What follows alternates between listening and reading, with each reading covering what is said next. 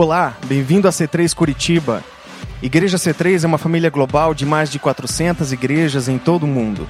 Obrigado por se juntar a nós. Oramos para que essa mensagem de hoje seja uma bênção para você. Tudo bem com vocês? Tudo bem. Olha uma pessoa do teu lado, você não gosta disso, mas dá um, dá um high e fala, What's up? Hey, what's up? Come on.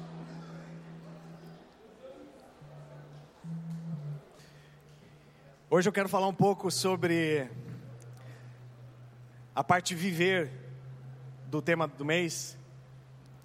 E eu coloquei um tema para essa para essa mensagem Jesus, uma vida para viver.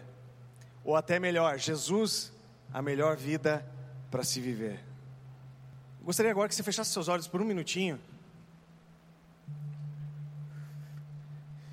Se você tem alguma dor no seu físico agora, uma doença, alguma enfermidade, eu gostaria que você colocasse a mão no seu coração agora. Pode ser qualquer dor, dor nas juntas, dor de cabeça, qualquer dor. Coloque a mão no seu coração. Se você tem alguma doença, alguma enfermidade ou alguém na sua família que está doente, coloque a mão no seu coração, por favor.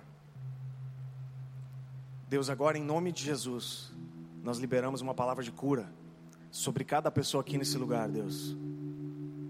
Cura total e completa, em nome de Jesus.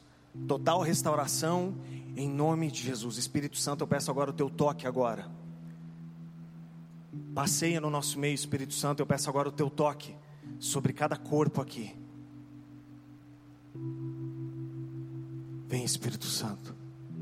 Vem, Espírito Santo. Nós liberamos uma palavra de cura, porque sabemos que essa é a Sua vontade, Deus. Em nome de Jesus em nome de Jesus.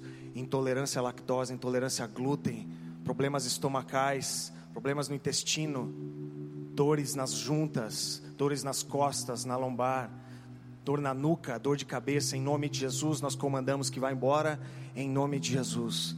Agora, vem Espírito Santo, nós cremos no Teu poder que em nós opera o mesmo poder que ressuscitou, que ressuscitou Jesus dentre os mortos habita em nós. Deus, e nós misturamos fé nisso agora e declaramos cura em nome de Jesus. Em nome de Jesus. Amém. Amém.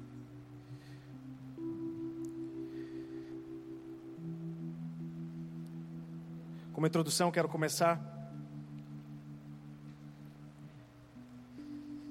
Como o tema é Jesus, uma vida para viver, muitas vezes a gente se pergunta, mas, mas qual que é essa vida? Muitas vezes a gente se intitula e a gente se nomina cristão. Ah, que religião você é? Eu sou cristão. Não é? Muitas vezes, ou sou evangélico, eu sou cristão. Mas o que exatamente é isso, ser um cristão? De onde surgiu a palavra cristão? Né? Aí a gente sabe que isso não está relacionado a religião nenhuma. Se alguém perguntar você qual é a sua religião, você fala dizer nenhuma. Mas eu sou um cristão. E o que é ser um cristão? Você sabe de onde surgiu a palavra cristão? Alguns de vocês devem saber, mas por volta, por volta dos anos 50, mais ou menos, lá na cidade de Antioquia, o povo que habitava naquela cidade olhava para os apóstolos e para os discípulos e deram um apelido para eles. Você sabia que a palavra cristão é um apelido? Então, por volta dos anos 50, na cidade de Antioquia, as pessoas olhavam para aqueles discípulos e falavam: eles são mini-cristos, eles são cristãos porque eles eram muito parecidos com Jesus. Porque as atitudes e as obras deles eram muito parecidas com as obras e as atitudes de Jesus. Então a palavra cristão, quando você diz eu sou cristão, isso significa que você é um imitador. Você é um imitador de Jesus. Se você é um cristão, você está dizendo que você é parecido com Ele. E Jesus não é apenas uma pessoa a se admirar, mas Ele é uma pessoa a se imitar.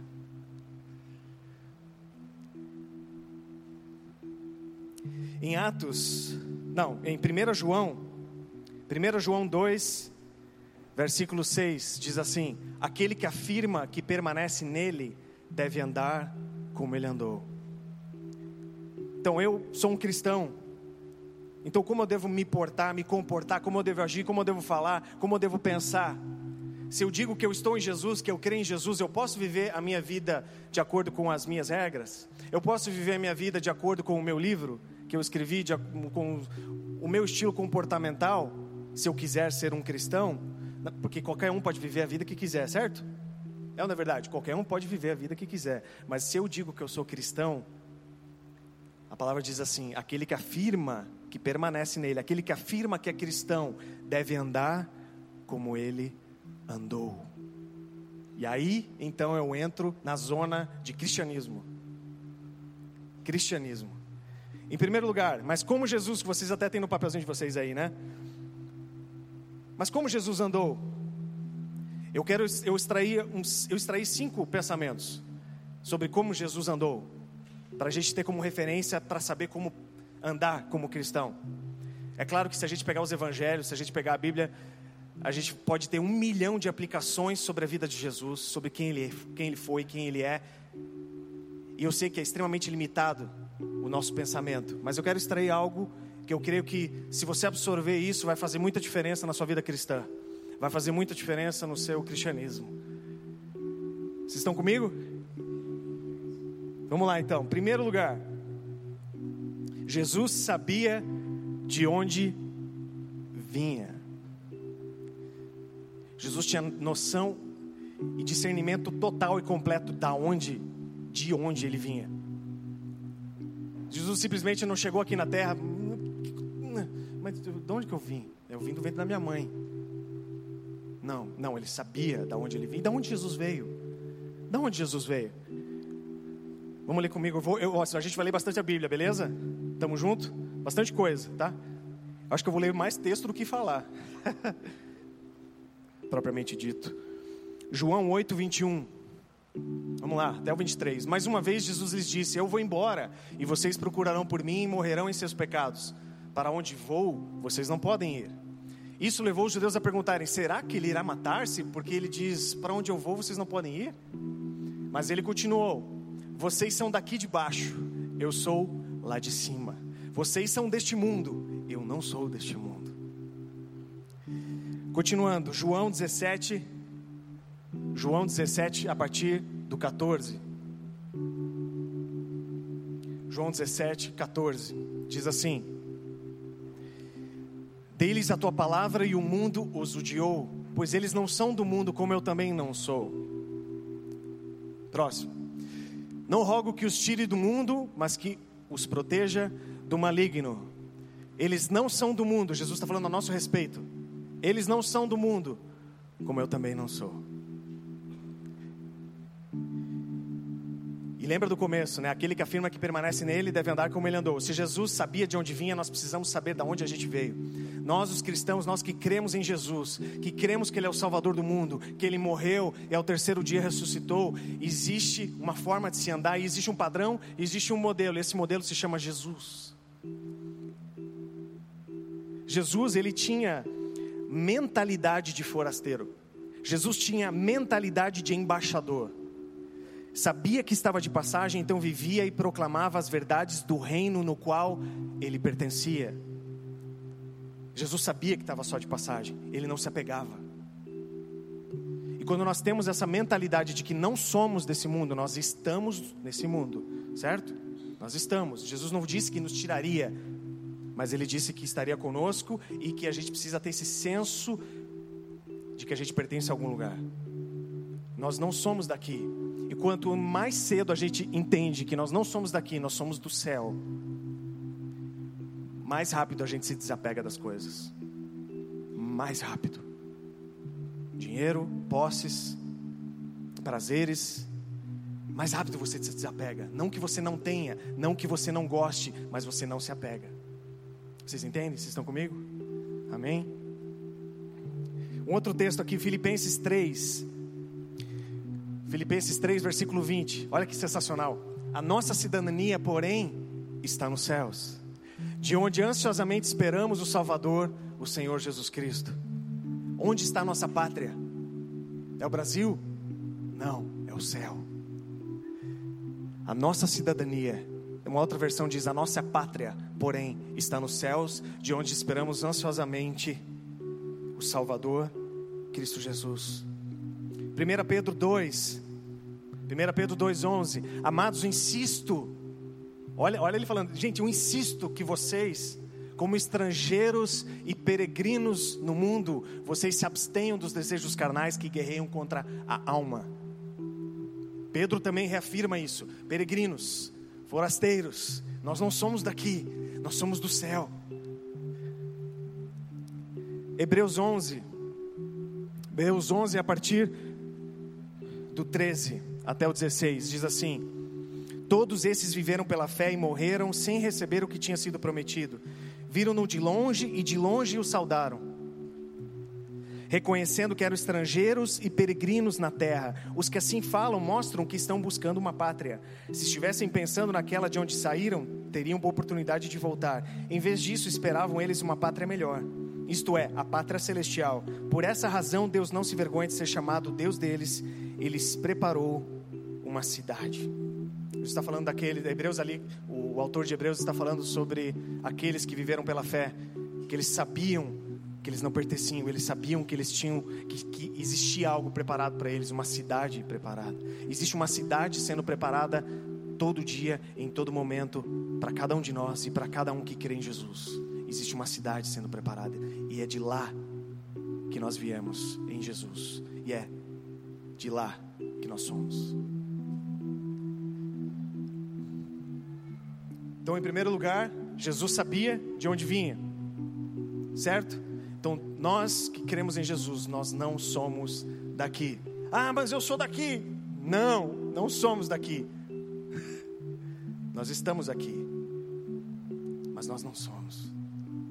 Isso nos dá segurança, porque sabe, independente da morte que possa se aproximar, você fala assim: eu sei que eu vou para um lugar, e um lugar que está sendo preparado para mim, para eu viver para sempre.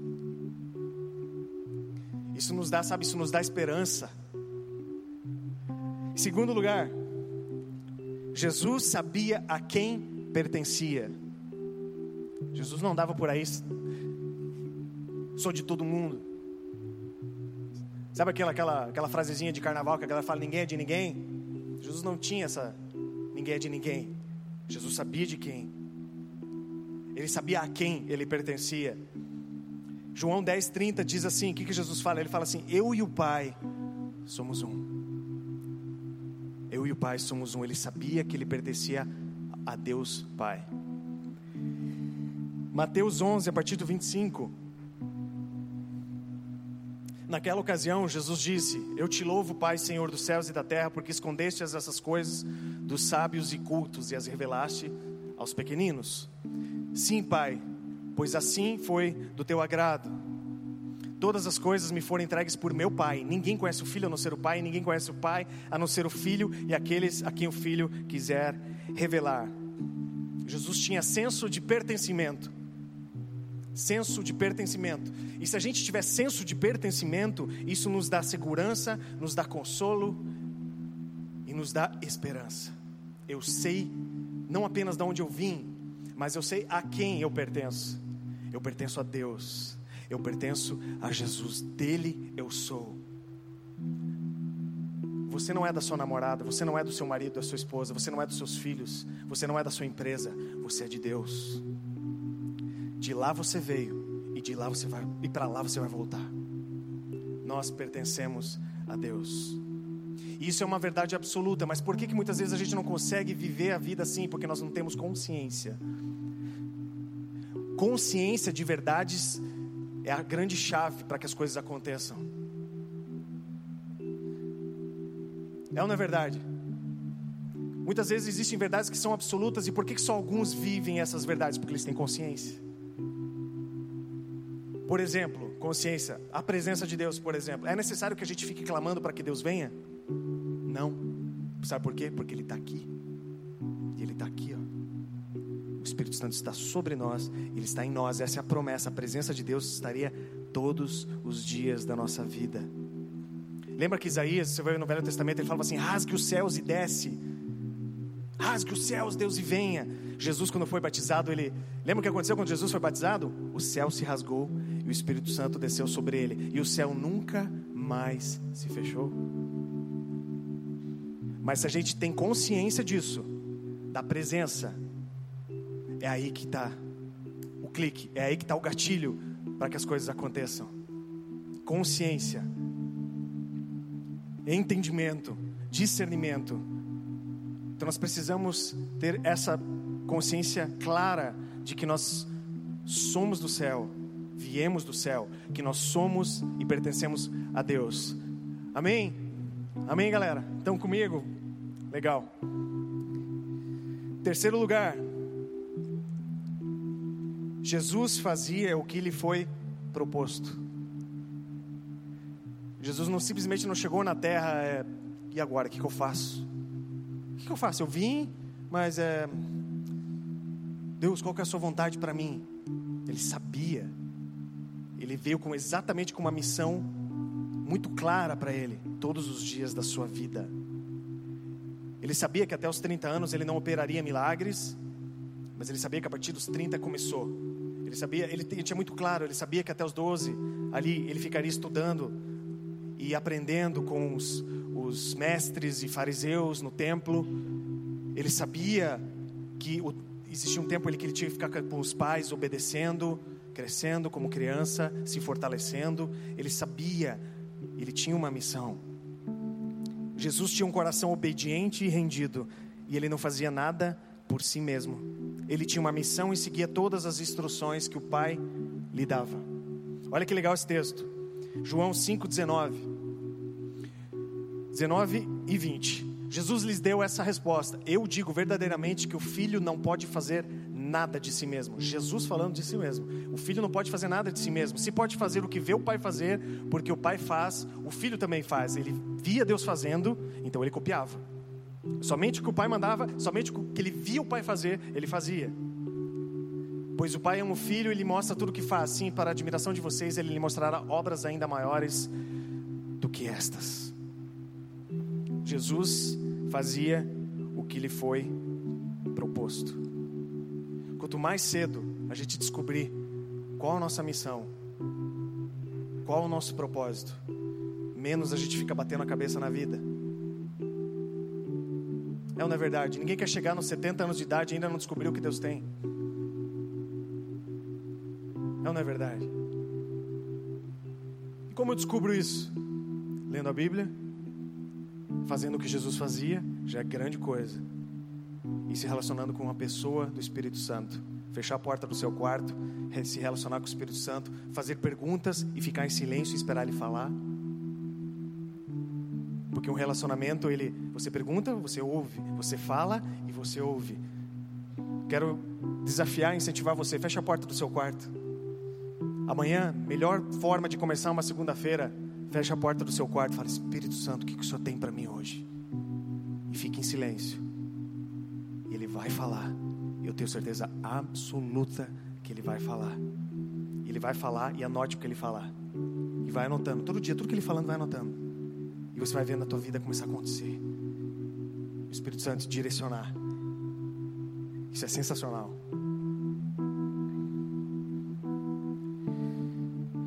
Esse foi o ponto 3, certo? Estou indo bem rápido, beleza? Mas tá, mas tá, estou sendo claro, né? Amém? Jesus assumia riscos. Ah, como assim Jesus assumia riscos? Ele era Deus, como é que ele assumia risco? Porque tanto nos amou, Jesus veio como homem assumindo o risco de estar para sempre separado do Pai. Você já parou para pensar nisso? Você já, pensou, já parou para pensar que Jesus correu o risco de estar separado para sempre de Deus? Porque ele veio como homem, certo? Ele não veio como Deus. Jesus não veio como Deus, ele veio como homem. Ele não tinha semente do pecado na genética dele, mas ele veio como homem e ele Jesus correu o risco de pecar. Porque só assim eu consigo me identificar com ele. Somente eu consigo me identificar com Jesus, homem. Já parou para pensar nisso? Porque se Jesus viesse como super-herói, intocável, como é que eu ia me identificar com ele? Impossível. Ah, Jesus, né? Deus. Ele podia tudo, mas eu não sou Jesus. Quantos de nós já não falamos isso ou já ouvimos? Ah, mas eu não sou Jesus. Ou é? Mas aquele texto fala: Mas aquele que afirma nele deve andar como ele andou. E se deve andar como ele é porque é possível. Porque Jesus se fez homem e ele tornou possível uma vida com Deus. Isso é maravilhoso, cara. Por isso que ele passou pelo que ele passou, para mostrar: eu passei, eu sofri e eu venci. Ele assumiu o risco de pecar, de se autodestruir e frustrar para sempre o plano de redenção. Deus tinha um plano de redenção. E a única resposta e o único plano de redenção para esse mundo foi Jesus Cristo. E Jesus assumiu esse risco. Precisamos estar dispostos a assumir o risco e termos a mesma atitude de Jesus. Ah, mas onde está na Bíblia isso? Vamos lá ler Filipenses 2, do 5 ao 11. Filipenses 2, do 5 ao 11. Eu quero que você leia isso e eu, eu peço que você absorva isso com muita clareza. Olha isso, seja a atitude de vocês a mesma de Cristo Jesus, que, embora sendo Deus, não considerou que o ser igual a Deus era algo que devia apegar-se, mas esvaziou-se a si mesmo. É como eu fico imaginando, tipo um, sei lá, uma, um boneco assim, alguém saindo de dentro, sabe? Esvaziando assim. Ele se auto-esvaziou, vindo a ser servo e tornando-se semelhante aos homens. Ele deixou de ser Deus. Mesmo sendo filho de Deus, ele deixou, ele se esvaziou. Está escrito, gente, está na Bíblia. Vamos lá. E sendo encontrado em forma humana, humilhou-se a si mesmo e foi obediente até a morte e morte de cruz. Por isso Deus o exaltou à mais alta posição, ele deu um nome que está acima de todo nome, para o qual o nome de Jesus se dobre todo o joelho nos céus, na terra e debaixo da terra. Sensacional, né? Jesus veio, mas ele sabia, ele sabia de onde ele vinha, ele sabia a quem pertencia, ele sabia o que lhe foi proposto e ele assumiu o risco. E ele sabia que lá no final, Deus devolveria a glória para ele e lhe daria um nome que é sobre todo nome, ao qual o nome de Jesus toda enfermidade se curva, ao qual o nome de Jesus todo demônio se curva e tem que fugir. Tem que fugir. O nome de Jesus é o nome mais poderoso de todos. Ele conquistou isso vivendo esse estilo de vida.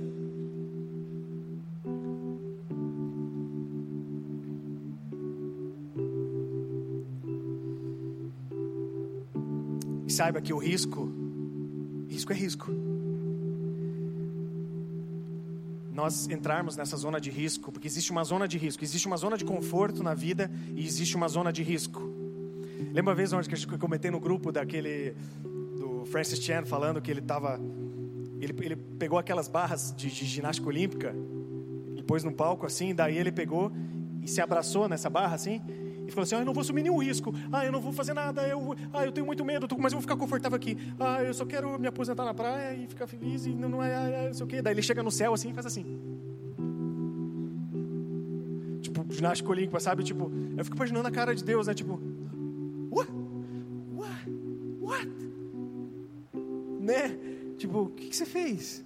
Você ficou lá abraçado na, na, na, na barra lá e não, não, não, não assumiu nenhum risco, aí tipo, chega ainda, tipo, olha Deus, nota 10. Saiba que o risco pode nos custar nossa posição na sociedade, pode custar nossos, nosso status e até nossos relacionamentos. A zona de risco, eu garanto para vocês, eu garanto que a recompensa é sensacional, mas eu garanto para vocês que vai custar. Se eu dissesse para vocês que não custaria, eu estaria mentindo para vocês. E como eu não posso ser omisso, estando aqui na frente com esse microfone, eu garanto algo para vocês. Se você entrar na zona de risco, vai custar. Mas vale muito a pena. Vale muito a pena. É melhor viver uma vida de risco do que viver seguro e confortável e chegar lá no céu nota zero. É ou não é? Muito melhor. Fé, anote isso: fé igual a risco.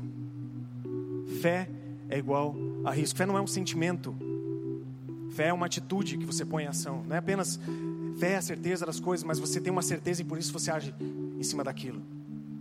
A fé ela só tem, ela só é engatilhada quando você acompanha, quando você a acompanha com obras, com atitudes. E aí a fé, ela entra em ação.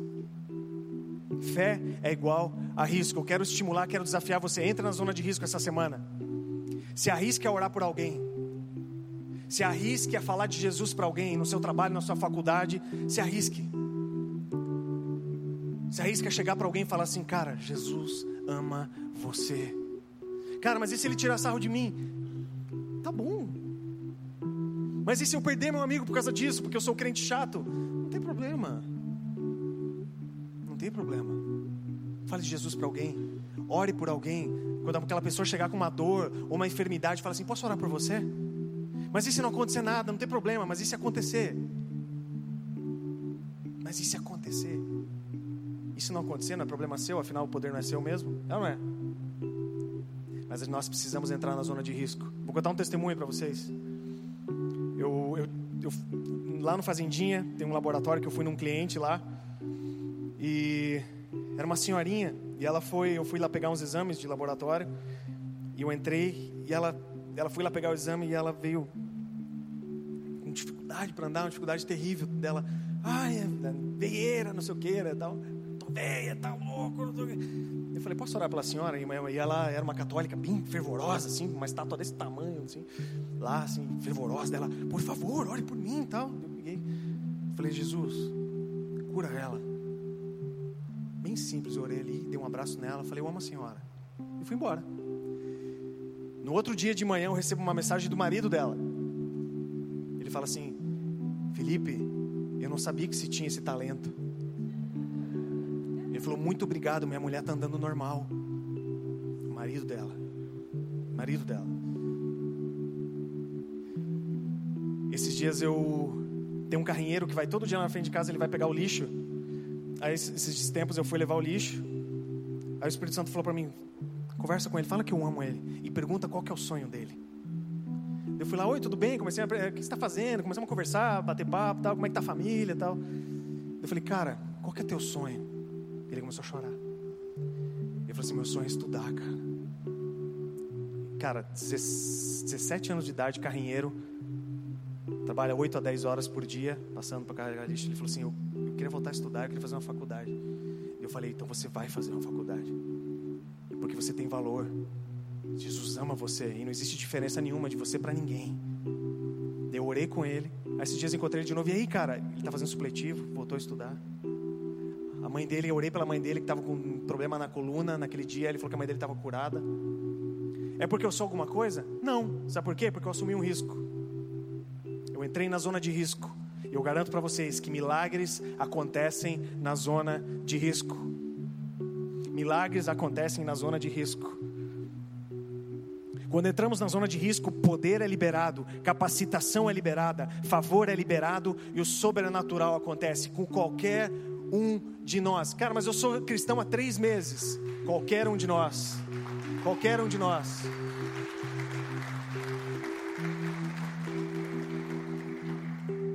importa o tempo de cristianismo, você concentra dentro de você mesmo o mesmo poder que fez Jesus levantar dos mortos, mora dentro de você. Você tem poder. Você tem poder para curar os enfermos, você tem poder para libertar os cativos, você tem poder para falar do amor de Deus, para anunciar o reino de Deus ao mundo. Você tem poder, não é pastor famoso. Deus, hoje a gente vê que Deus está fazendo um shift não é mais tempo de pastor famoso, o grande avivalista, o grande pregador. Não, Deus está levantando uma geração que entende de onde veio, a quem pertence, a, a, a que missão lhe foi proposta. Deus está levantando uma geração que faz e acontece e muda a história de uma cidade, de uma nação e do mundo. Nós, eu, você, somos agentes de transformação nesse mundo. Mas como isso acontece? Entre na zona de risco. Entre na zona do risco de ser exposto ao ridículo. Ou tirarem sarro de você. Hoje até a tua família virar as costas para você. Mas eu garanto que o poder de Deus vai te acompanhar. Eu garanto que o favor de Deus vai te acompanhar. E o sobrenatural vai acompanhar a sua vida. Não importa. Não importa, Fátima. Não importa. O poder de Deus está em você. Não importa o que você fez, não importa o que está fazendo, não importa, não importa. O que importa é que você é filha. E ponto final. E o poder de Deus está concentrado em você para fazer diferença e para mudar Amém? Quantos querem revolucionar hoje a sociedade e o meio em que vivem? Quantos querem? Quantos desejam isso para suas vidas? Saiba que quando você diz sim, Deus leva a sério. Deus tem um coração tão puro que quando você fala assim, sim, Deus, eu quero, Ele acredita. E quando você diz sim para Deus, o poder de Deus é liberado junto com você. Você não vai ficar sozinho. Junão, você tem fome e sede pelos perdidos, eu sei disso. Eu sei disso. Você tem anseio em ver os perdidos sendo salvos, as multidões sendo salvas, e você é um cara ousado. E eu, cara, você é demais, Junão. Você acha que isso mudou? Não mudou. Você continua sendo esse cara poderoso. Você continua sendo esse cara que é capaz de destruir gigantes, Junão. Nada mudou. Ah, mas eu estou passando num período, não importa. Está em você. E você não mudou. Eu continuo olhando para você e vendo um gigante em você.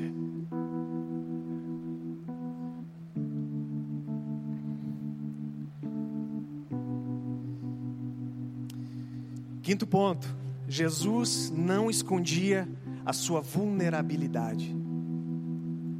Cara, isso é algo sensacional. Ah, mas Jesus era vulnerável? Era. Jesus era homem e ele estava propício e disposto a passar por aflições na vida e ele passou. E Jesus nunca escondeu isso, Jesus nunca passou uma imagem de super-homem. Nunca ele passou, ele sempre se identificou com as pessoas, ele sempre se mostrou humano, ele nunca escondeu isso. Eu me identifico muito mais com o Batman do que com o Superman, por exemplo. Eu me identifico muito mais com o Batman do que com o Thor. Porque esses caras que são invencíveis, como é que eu vou me identificar com um cara desses? Mas o Batman era um cara, pô, o cara se quebrava, né? Pô, tipo, botava as roupas lá, tentava. Quando ele tentou, quando ele fez aquela zinha lá, foi tentar voar, bateu na parede, caiu no chão tal. O cara é humano, prefiro me identificar com um cara que, né? É parecido comigo. Não na beleza, né? Porque Batman é o Batman, né? Ben Affleck e o outro lá, também tudo bonito, os caras, velho, pelo amor. Os caras fitness. fitness. Faziam crossflix. um dia eu quero fazer crossflix, hein, Cris? Né? Você me motivou lá tal. Burp, né, que eles chamam, né? Tipo, faz uma flexão, volta, não sei o que. Cara, se eu faço uma, velho. Né, Nilton? Né? Até o Nilton fez uma cara de tipo... Jesus não escondia sua vulnerabilidade. vulnerabilidade. O que é vulnerabilidade? Você vai no dicionário, você vê que vulnerabilidade existem pontos negativos e existem pontos positivos. Fraqueza, delicadeza, fragilidade e indefensabilidade. Jesus não escondia certas características.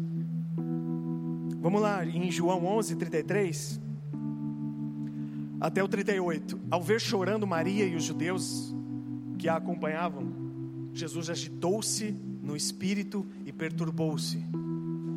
Onde o colocaram? perguntou Jesus. Vem ver, Senhor, responderam eles. É a história de Lázaro. Ele tinha ido lá porque ele soube que ele tinha morrido. Jesus chorou. Então os judeus disseram: Veja como ele o amava. Mas alguns deles disseram: Ele que abriu os olhos do cego não poderia ter impedido, impedido que este homem morresse? Jesus, outra vez profundamente comovido, foi até o sepulcro, era uma gruta com uma pedra colocada à entrada. Você vê que Jesus mostrou ali perturbação dentro dele, angústia, e ele chorou. Ele não escondeu, ele não se mostrou. Ai, como eu sou forte, eu não choro, eu sou homem, sou filho de Deus, sou intocável, minhas emoções extremamente inabaláveis. João 2, mais um texto, mostrando Jesus, Jesus mostrando vulnerabilidade. João 2, a partir do 13 ao 16. Quando já estava chegando a Páscoa judaica, Jesus subiu a Jerusalém. No pátio do templo, viu alguns vendendo bois, ovelhas, pombas e outros assentados diante de mesas, trocando dinheiro. Então ele fez um chicote de cordas, expulsou todos do templo, bem como as ovelhas, os bois, espalhou as moedas dos cambistas, virou as mesas aos que vendiam pombas e disse: Tirem essas coisas daqui, parem de fazer da casa de meu pai um mercado. Jesus mostrou ira e ele não escondeu. Jesus se irou também, ele ficou furioso. Furioso ali, porque eles estavam usando o templo, a casa que deveria ser uma casa de oração, de adoração, ele tava, as, as pessoas estavam fazendo aquele lugar um mercado. Um mercado. Jesus ficou furioso. Ele não pecou, mas ele se irou. Lembra daquele texto? Irai-vos e não pequeis. Ou seja, a Bíblia mostra que não tem problema você ficar irado. O problema é você pecar. O problema é você dormir com a sua ira. Mais um texto, vamos lá, hein? Levando consigo. Ah, não. Deixa eu falar o texto, né? Mateus 26, do 37 ao 45. Levando. Ah, só, cheguei, ele já estava ali, rapaz. Galera, vamos bater palma pra galera lá da mídia lá, o Japa lá. Uh! Ninguém vê, mas os caras fazem as mágicas. Levando consigo Pedro e os dois filhos de Zebedeu, começou a entristecer-se e angustiar-se. Isso foi um pouco, da, um pouco antes da, logo depois da ceia e um pouco antes da, da crucificação, quando ele foi lá para o vale do Getsemane. Olha, olha, olha a expressão do coração de Jesus ali.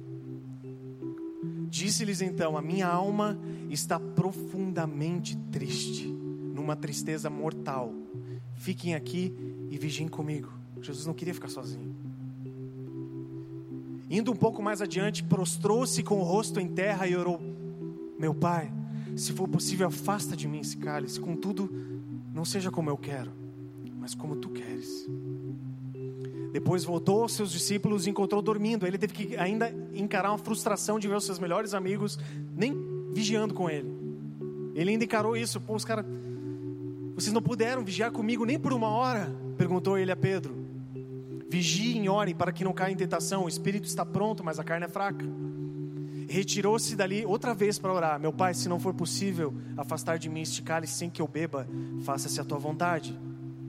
Quando voltou de novo, os encontrou dormindo, porque seus olhos estavam pesados. Então os deixou novamente e orou pela terceira vez, dizendo as mesmas palavras. Depois voltou aos discípulos e lhes disse: Vocês ainda dormem e descansam? Chegou a hora, eis que o filho do homem está sendo entregue nas mãos dos pecadores. Para mim foi a cena, coisa de filme, né? Para mim foi a cena mais triste da história da humanidade.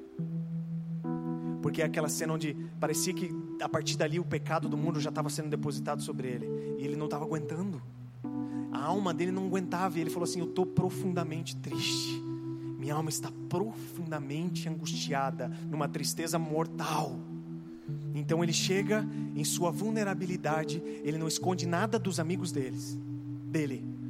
Ele não esconde nada de Deus, ele se derrama, ele não tem problema em esconder isso. Então ele imagina a cena, ele se ajoelha com o rosto em terra. Ele colocou o rosto em terra. Pai, se puder, afasta de mim, eu não sei se eu vou aguentar sei.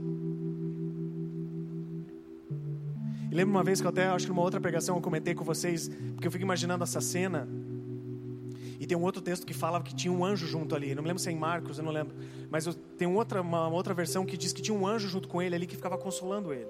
Eu fico imaginando essa cena, eu fico imaginando na hora que ele fala isso, eu fico imaginando Deus Pai vindo até ele.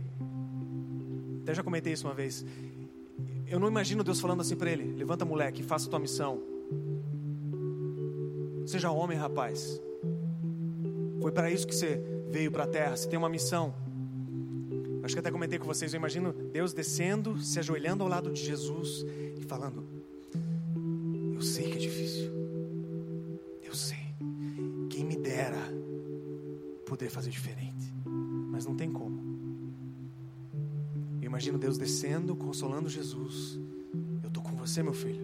Então Jesus se levanta, respira fundo e vai ser entregue nas mãos dos pecadores, como diz o texto.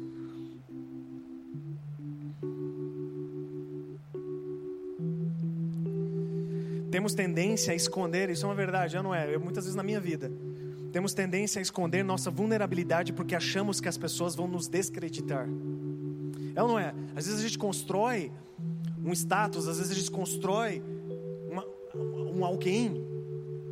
Fala assim, cara, se eu me mostrar vulnerável, se eu confessar às vezes minhas culpas, se eu me mostrar que eu me abalei emocionalmente, cara, o cara vai olhar para mim e falar assim, bicho, fraco. A gente tem medo disso, eu sei que a gente tem. Que a gente acha que as pessoas vão nos descreditar. Ou que isso soe menos maduro ou menos espiritual. Porque geralmente espiritualidade parece ser um negócio vice-deus, lá em cima, intocável. Não é. Porque espiritualidade não está separado, não é, é espiritual, não espiritual. Nós somos espirituais o tempo todo. O tempo todo. Nós somos seres espirituais. E nós não deixamos de ser espirituais porque expomos fraquezas ou mostramos vulnerabilidade. As pessoas se identificam muito mais com pessoas vulneráveis que não escondem suas fraquezas do que com as fortes que são super-heróis intocáveis. Eu, na verdade, eu prefiro me identificar, eu me identifico muito mais com pessoas que expõem fraquezas, ou até pessoas que a gente fala assim, nossa, que homem de Deus aquele cara, que pessoa sensacional, e de repente você ouve uma mensagem daquela pessoa e o cara começa a expor problemas ou coisas da vida que você fala assim, nossa, o cara, pô, é possível para mim então também. É ou não é? Paulo fala assim, porque é nas minhas, porque é nas minhas fraquezas que eu sou forte. Não é quando eu me mostro forte que eu sou forte, mas é quando eu me mostro fraco que eu sou forte. Porque aí a graça de Deus se aperfeiçoa. Ela se aperfeiçoa na fraqueza. A graça de Deus se aperfeiçoa na vulnerabilidade. Não tenha medo, não tenha medo de esconder, não tenha medo de chorar, homens. Mulher chora, chora, chora. Mulher chora né? Mas homem também chora, pô. Eu sou chorão pra caramba. Eu não, eu não tenho como. Eu não sou, não sou padrão, porque sou muito chorão. Mas homens, não tem problema chorar, cara. Não tem problema expor fraqueza, não tem problema mostrar que você, que você tá, cara, eu não sei, cara, eu tô perdido. Eu não sei o que fazer da minha vida. Eu, eu me sinto numa escuridão, num beco sem saída. Me ajude. Cara, existe glória nisso. Existe glória nisso. Isso, isso, isso não é vergonha. Isso não é vergonha de você expor. Você expor seus. Cara, eu tenho uma dificuldade nessa área. Cara, cada 10 palavras, ou 12 é palavrão. Me ajuda, velho. Me ajuda. Então, né, quando você expõe sua fraqueza, o que, que fala um texto lá? Quando confessar vossas culpas uns aos outros para que vocês sejam sarados. Então, tem problema de expor suas fraquezas, sabe? Pô, cara, tô com dificuldade, tô com problema de pornografia, cara. Eu não consigo olhar para uma mulher na rua com pureza sem desejar. E quantos homens lutam com isso, com pornografia, com cobiça, homens casados, homens solteiros, não importa, isso é real, isso é verdade. E sabe por que, que eles não vencem? Sabe por que, que eles não superam? Porque eles não expõem. Porque eles não pedem ajuda, porque eles acham que isso vai envergonhá-los e colocá-los para baixo. Sendo que, por exemplo, num ambiente desse, se você chegar para mim e confessar isso, o que eu vou fazer, cara? Eu vou te abraçar, vou orar com você e falar assim: Eu também passei por isso. Eu passei por isso, eu tive muito problema nessa área. Muito. Muito problema. A Vanessa, se você perguntar para ela, os nossos três primeiros anos de casado foram os piores do universo. Eu traí ela várias vezes, com prostitutas. Eu tive uma vida terrível.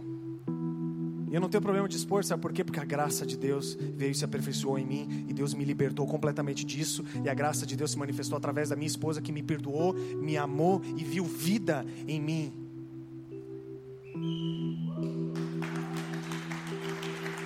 Eu alcancei perdão. Eu alcancei vida. Mas eu não desisti. Eu não desisti. Eu quero dizer para você, em nome de Jesus, não desista do seu casamento. Não desista do seu casamento. Deus que deu o seu casamento, Deus que deu a sua esposa e o seu marido, lute, lute pelo seu casamento. Existe graça, existe poder, existe esperança. Ah, mas você não sabe o que eu passei. Não, eu não sei, mas pelo que eu passei, eu garanto que existe esperança para cada um de vocês. Lute pelo seu casamento. Lute pelo seu casamento, porque é isso que o diabo quer fazer, ele quer destruir a família. Ele quer destruir a família, mas nós não permitiremos. Nós não nós não cederemos mais. O diabo não vai entrar mais nem um centímetro na nossa casa, nas nossas famílias, nos nossos casamentos. Nós não cederemos mais. Lute, tem espírito de guerreiro. Espírito de guerreiro. Ah, mas eu não aguento, faz um ano. Aguenta mais um, aguenta mais dois. Lute. E eu garanto, Deus vai dar graça, Deus vai dar poder. Ame, perdoe. Jesus fala assim: se você não perdoar o seu irmão ao seu lado, Deus não pode perdoar você. Perdoe, perdoe e perdoe. Não esconda a sua vulnerabilidade. Não esconda quem você é.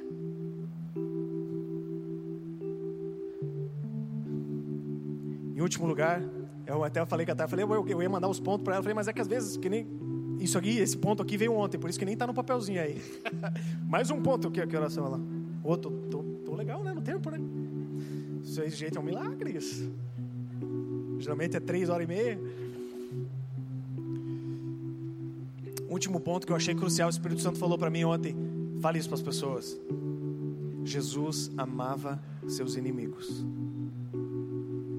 Jesus amava seus inimigos.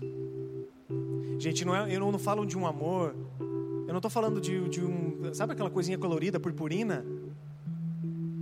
Purpurinas e bexigas coloridas não é amor. O amor ele sofre. Já dizia Paulo, não dizia? O amor tudo sofre, tudo crê, tudo suporta. O amor não suspeita mal. Já parou para pensar nisso? O amor não suspeita mal. Se alguém fala alguma coisa ou age alguma coisa, eu não, eu não consigo. Eu amo tanto que eu não consigo suspeitar mal. Por mais às vezes, por exemplo, que alguém disse uma palavra feia para mim, me xingou, coisa assim, que ela fala assim, mas eu não vou suspeitar mal. De repente ela estava num dia ruim vou suspeitar mal. Olha a visão do amor, olha o filtro do amor. O amor ele é um filtro. Porque a gente tende a olhar assim, mas a gente precisa colocar esse filtro na frente. Esse filtro se chama amor. Tudo é diferente quando a gente muda o filtro. Tudo. Uma coisa que ah, vocês vão ver na quarta-feira, o Conrad ele vai falar muito sobre isso, sobre os filtros, por exemplo, os profetas, né? Todo mundo geralmente fala assim, se alguém fala em profeta, geralmente fala assim, ah, é o cara que anuncia o que o bicho vai pegar. Geralmente o profeta é visto assim, não é? No Velho Testamento era assim, no Novo Testamento não é mais. Não é aquele cara que fica anunciando coisa ruim, que fica apontando teu pecado. Ô pecador, uma vez eu contei, eu contei para vocês que eu estava recebendo oração de um cara. Recebe a oração aí, Nilton, faz assim, ó, só para eu, só eu demonstrar. Olha só, velho. Tipo, o cara veio orar por mim, eu adolescente, tinha uns 17 anos. O cara pega aqui na minha mão e fala assim: Eu sei o que você está fazendo com essa mão. Bem assim, cara, orando por mim. Cara, eu. Eu fui tipo. Ah, ah, cara, eu fiquei sem reação, velho. Tipo. Pra que isso? Então, mas não é assim que um profeta deve agir. No Novo Testamento, o profeta ele serve para edificar, encorajar. Esse é o papel de uma voz profética hoje, porque o filtro é o amor. O filtro é o amor. ai, ai. Então pare de querer dar, né? É, mas o Newton tá suci. Então se você vê algum profeta por aí apontando o pecado, botando as pessoas para baixo, isso não vem de Deus. Não vem de Deus. Eu garanto isso para você. A Bíblia é o filtro do amor. Se ele não está encorajando você, se ele não está edificando você, te colocando para cima, te carregando, te dando destino, te, te indicando para o propósito, não veio de Deus. O filtro é o amor. O filtro é o amor. Jesus amou seus inimigos, perdoou e orou por eles. O que, que diz? O que, que Jesus diz? Mateus 5, 43 até o 48. Vocês ouviram o que foi dito: ame o seu próximo e odeie o seu inimigo. No, no Velho Testamento era assim. Mas eu digo, Jesus fala assim: a partir de mim a coisa é diferente. Eu faço diferente. A partir de agora é assim. Eu digo: amem os seus inimigos e orem por aqueles que os perseguem, para que vocês venham a ser filhos de seu Pai que está nos céus, porque Ele faz raiar o sol sobre maus e bons, derrama chuva sobre justos e injustos. Se vocês amarem aqueles que os amam, que recompensa receberão? Até os publicanos fazem isso. E se saudarem apenas os seus irmãos, o que estarão fazendo demais? Até os pagãos fazem isso. Portanto, sejam perfeitos como perfeito é o Pai celestial de vocês. Perfeição não é ausência de falhas, perfeição é uma atitude interna e disposição a alcançar algo. O que, que a Bíblia fala? Só pessoal trazendo um paralelo em relação a ser de perfeitos, né? seguir a paz com todos e a santificação, sem a qual ninguém verá Deus, certo? Santificação, processo. Entre no processo. Entre no processo de se santificar, entre no processo de ser perfeito. E lá no final, lá no final, aí então todos seremos perfeitos, iguaizinhos a Jesus. Mas nós precisamos entrar nesse tubo chamado processo. A gente precisa parar de fugir, é preciso entrar nesse processo. Beleza, fechei parênteses, foi só um parênteses. Mas não sei se vocês já pararam para pensar, né? Jesus ali quase morrendo. O corpo dele ele não aguentava mais de dor. ele não tinha mais força, a respiração dele já estava irregular, os batimentos totalmente irregulares, e mesmo em meio à dor, a vergonha, ele estava nu, aquelas pessoas tirando o sarro dele, mesmo em meio ao peso e à angústia, Jesus ele não fala assim, dá, Deus, por favor, me dá um pouquinho de alívio, só um pouquinho, só um pouquinho, Deus, não aguento mais essa dor, por favor. Ele não faz isso. No, no resto que tinha de força dentro dele, ele pega e fala assim: Pai, perdoa-lhes, eles não sabem que fazem. Cara, olha, olha a atitude de Jesus. Jesus tinha todo o direito de não perdoar alguém, porque ele era inocente, ele não fez nada de errado e foi morto e crucificado como um criminoso. E mesmo ele tendo razão e tendo direito, ele falou assim: Deus, eu não quero alívio, eu não quero que o Senhor retire a dor, eu só quero, Deus, perdoa-lhes, eles não sabem o que fazem. Seja a atitude de vocês a mesma de Cristo Jesus. Lembra do texto? Seja a atitude de vocês a mesma de Cristo Jesus. Lembra do texto lá no começo, 1 João? Aquele que afirma que permanece nele deve andar como ele andou. Jesus amou, perdoou e orou por seus inimigos. Não, nós não concordamos com corrupção. Não, nós não concordamos com a roubalheira. Mas nós, cristãos, amamos os políticos corruptos. Nós, cristãos, amamos e oramos pelo Lula, pela Dilma, pelo Temer, por todos esses que estão sendo investigados. Nós amamos essas pessoas porque Jesus morreu por eles. Você entende? Não, nós não concordamos com as atitudes.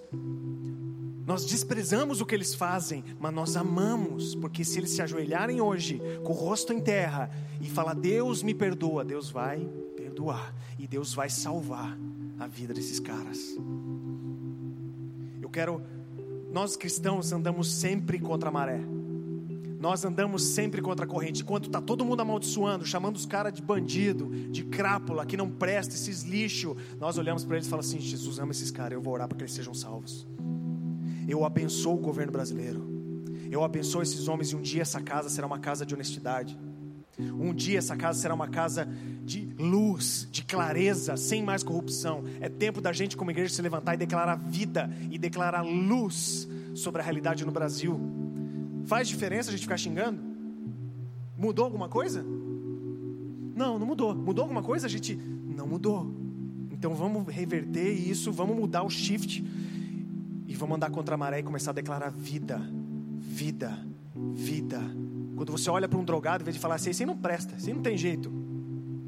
Você vai começar a falar assim: esse cara tem jeito, esse cara vai conseguir, esse cara vai superar, ele vai superar o vício. Jesus ama esse cara e se ele, se ele me salvou, ele pode salvar qualquer um.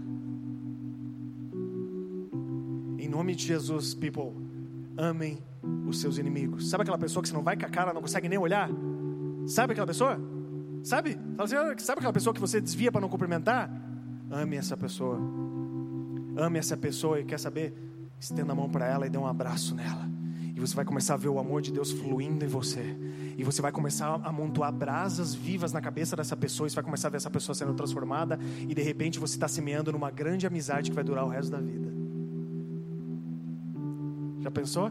Deus transformar a maldição em bênção, que sensacional. Pô, mas essa pessoa é impossível. Não sei. Só estou dando um pequeno exemplo. É claro que tem pessoas que não dá para ser amigos e tudo mais, mas o contexto é o amor. O contexto é o filtro do amor e andar como Jesus andou. Então, em primeiro lugar, Jesus. Vamos lá, vamos lembrar comigo. Em primeiro lugar, Jesus sabia. Em segundo lugar, Jesus sabia quem. Em terceiro lugar, Jesus fazia o que lhe foi proposto. Quarto lugar, Jesus assumia os riscos.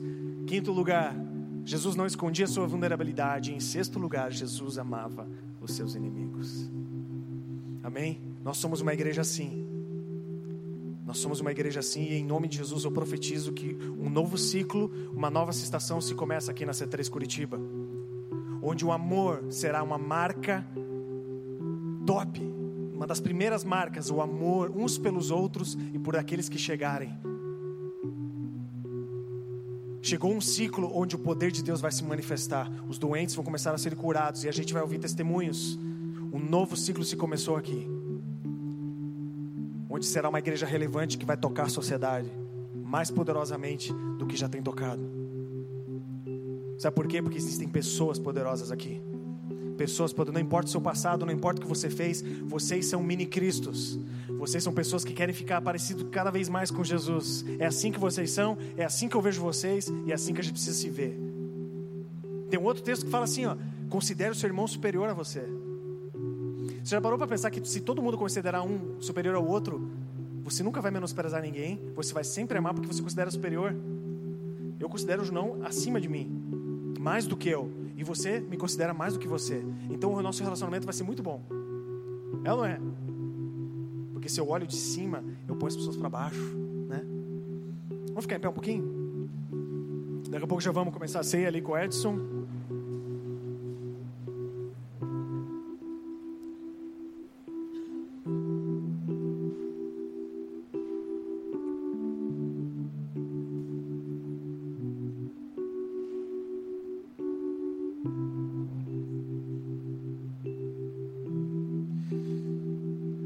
Que agora você tomasse um passo de fé e não assumisse um compromisso não apenas em palavras, mas em atitudes. Eu sei que muitos de nós a gente fala assim, cara, eu não tenho andado muito parecido com Jesus, não. Mas a partir de hoje, eu decido ser um cristão não um evangélico, um cristão. Não uma pessoa que tem uma religião, mas um cristão. E o cristão ele se encaixa em todos esses pontos que nós conversamos hoje. E não importa quantos anos de igreja você tem, eu gostaria de fazer um apelo a você. Se você se sentiu tocado pelo Espírito Santo, eu sei que o Espírito Santo tocou muitas pessoas aqui. Se você se sentiu impelido, se algo dentro de você está falando, eu preciso tomar uma decisão eu preciso me tornar um cristão, seguidor e imitador de Jesus. Lembre-se de algo, eu vou fazer um apelo aqui, daqui a pouco eu vou pedir para que quem deseja isso venha aqui na frente. Mas lembre-se de algo, Jesus foi exposto ao público nu por amor a mim e por amor a você. Então eu acho que às vezes a gente tomar uma decisão pública não tem problema nenhum, né? Porque ninguém aqui está exposto à vergonha. Aqui é um ambiente seguro. Se você quer hoje ser um cristão, a partir de hoje, tomar essa firme decisão, vem aqui na frente, nós queremos orar juntos. Pode vir sem medo, sem vergonha. Hoje eu quero, a partir de hoje, me tornar um seguidor e um imitador de Jesus.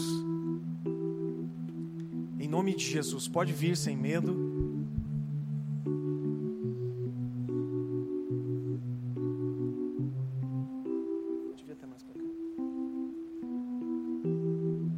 Pode vir até mais.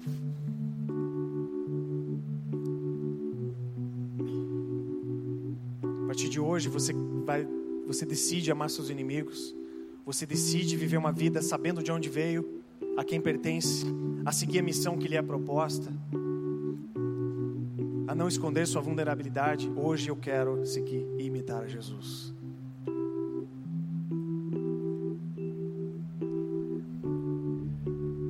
Você pode fechar seus olhos.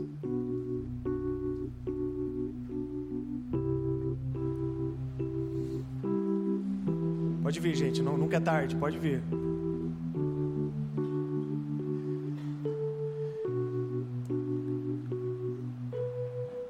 Pode fechar seus olhos e diga assim comigo: Jesus,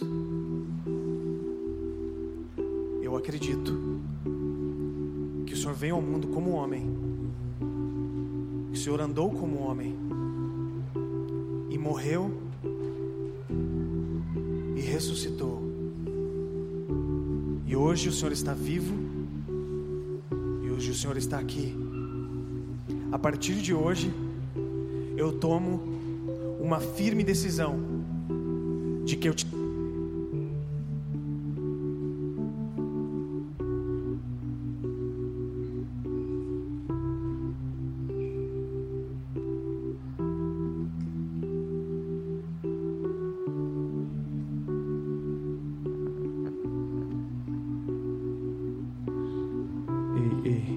de que eu te seguirei até o fim da minha vida.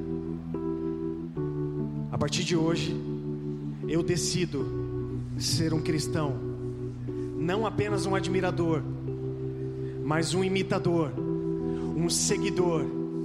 E as pessoas olharão para mim e falarão: Ele, ela é parecido com Jesus. A partir de hoje, eu decido, eu não me envergonharei, não mais fugirei, em nome de Jesus. Amém. Você pode celebrar isso com uma salva de palmas, celebre isso.